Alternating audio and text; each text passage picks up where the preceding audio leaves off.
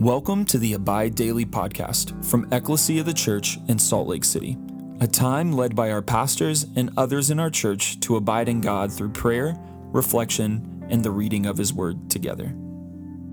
Hey, this is Greg. Thanks for joining me today. As we begin our prayer and reading today, let's start off by taking a moment to pause, be still, and be aware of God's presence.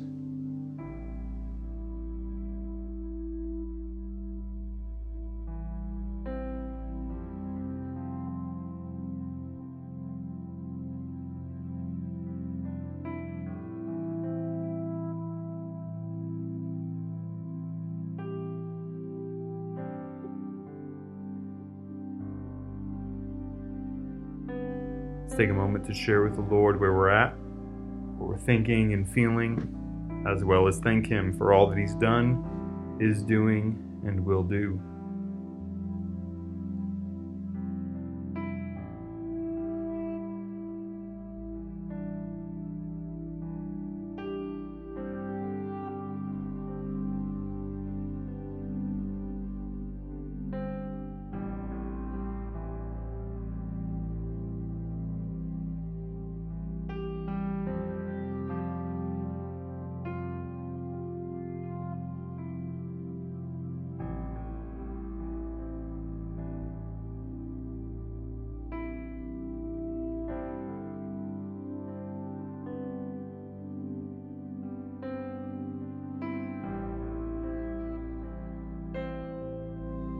Prayer for the presence of Christ. Lord Jesus, stay with us from the beginning to the end of this day. Be our companion in the way. Kindle our hearts and awaken hope that we may know you as you are revealed in Scripture and the breaking of bread. Grant this for the sake of your love. Amen. Lord, as I read your words in Scripture, I ask, Holy Spirit, that you lead me and give me understanding.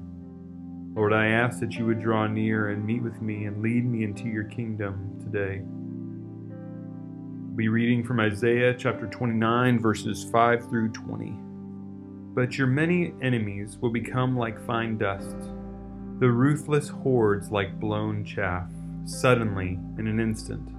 The Lord Almighty will come with thunder and earthquake and great noise, with windstorm and tempest and flames of a devouring fire. Then the hordes of all the nations that fight against Ariel, that attack her and her fortress and besiege her, will be as it is with a dream, with a vision in the night. As when a hungry person dreams of eating but awakens hungry still, as when a thirsty person dreams of drinking but awakens faint and thirsty still. So will it be with the hordes of all the nations that fight against Mount Zion. Be stunned and amazed, blind yourselves and be sightless. Be drunk, but not from wine, stagger, but not from beer. The Lord has brought over you a deep sleep. He has sealed your eyes, the prophets. He has covered your heads, the seers. For you, this whole vision is nothing but words sealed in a scroll. And if you give the scroll to someone who can read and say, Read this, please, they will answer, I can't, it's sealed. Or if you give the scroll to someone who cannot read and say, Read it, please, they will answer, I don't know how to read. Then the hordes of all the nations that fight against Ariel, that attack her and her fortress and besiege her, will be as it is with a dream, with a vision of the night. The Lord says, These people come near to me with their mouth, but and honor me with their lips but their hearts are far from me. Their worship of me is based on merely human rules they have been taught. Therefore, once more, I will astound these peoples with wonder upon wonder. The wisdom of the wise will perish, the intelligence of the intelligent will vanish. Woe to those who go to the great depths to hide their plans from the Lord, who do their work in darkness and think, Who sees us? Who will know? You turn things upside down as if the potter were thought to be like the clay. Shall what is formed say to the one who formed it, You did not make me? Can the pot say to the potter, You know nothing? In a very short time will not Lebanon be turned into a fertile field, and the fertile field seem like a forest?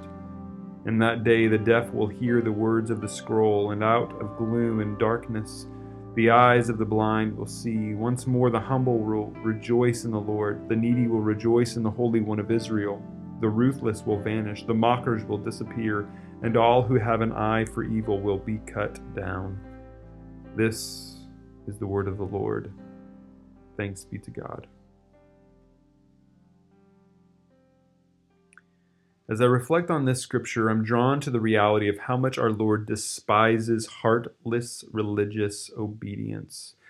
This chapter in Isaiah is a rebuke of the people of Israel, the people who live in the holy city of David, which we would know as Jerusalem. God was rebuking them for their heartless and passionless religious activity. There's a vision of God destroying their enemies, delivering from delivering them from destruction as if their enemies and all evil were just a bad dream, and yet the people have no zeal, no passion, nor love for the Lord. This is not only a rebuke from the prophet Isaiah, but Jesus actually quotes these words to the people of Israel during his ministry upon the earth.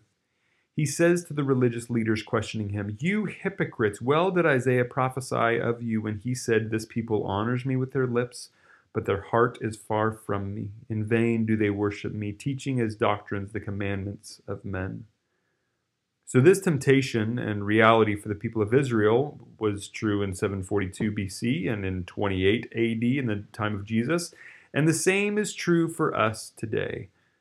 Well did Isaiah prophesy of many in our own time, of those who honor me with their lips, but whose hearts are far from me. People who worship the Lord out of obligation and duty to perform human rules and rituals I know I struggle with this, and I'm sure you do as well. It's the reality that's happened before the church, within the church, and will be for years and decades and millennia to come until all is redeemed. We as habitual people can read the same things, sing the same songs, pray the same things, and follow all the rules and be heartless in all of it. One of my good friends is an Anglican priest in the valley, and they use the Book of Common Prayer with liturgies and written prayers in their worship and personal devotion. One thing that he and I have talked about often is how things can become so rote in our spiritual life. A phrase that he likes to say is it's not about the prayer book, but the heart of the one praying the prayer book. What I think is so amazing, though, about our Savior and Lord is that he still came in Isaiah, God still delivered and still pursued his people and performed wonders. God is in the business of doing the miraculous in the mundane and the routine, as well as doing things out of the blue and surprisingly inspirational. But we need to have hearts that choose not just to go through the motions, but truly and devotedly and passionately, seriously and thoughtfully and applicationally come to our Lord in worship and in awe of Him. So, in reflection today, let's pause and assess our level of awe and heartfeltness towards the Lord and be just with the Lord in it. Let's pause and assess our level of awe and heartfeltness towards the Lord and be with the Lord in the midst of it.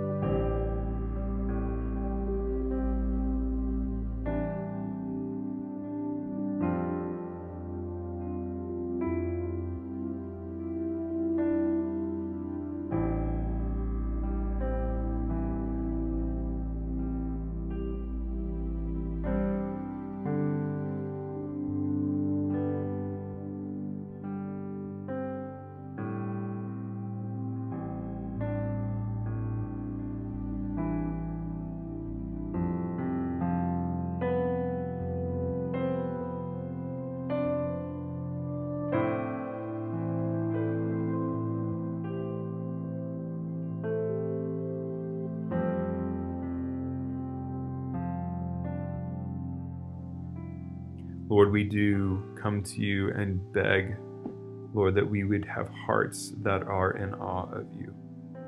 Lord, we want this scripture to not be named among us, that we are people who honor you with our lips, but our hearts are far, far, far from you. Lord, would we be a people whose hearts draw near, whose hearts long, who long to see you face to face, our Lord and King.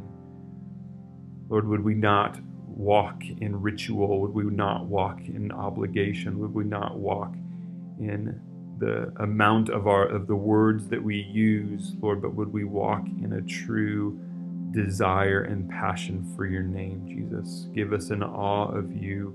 We beg and we plead, Lord, so that through our lives and by our prayers your kingdom would come.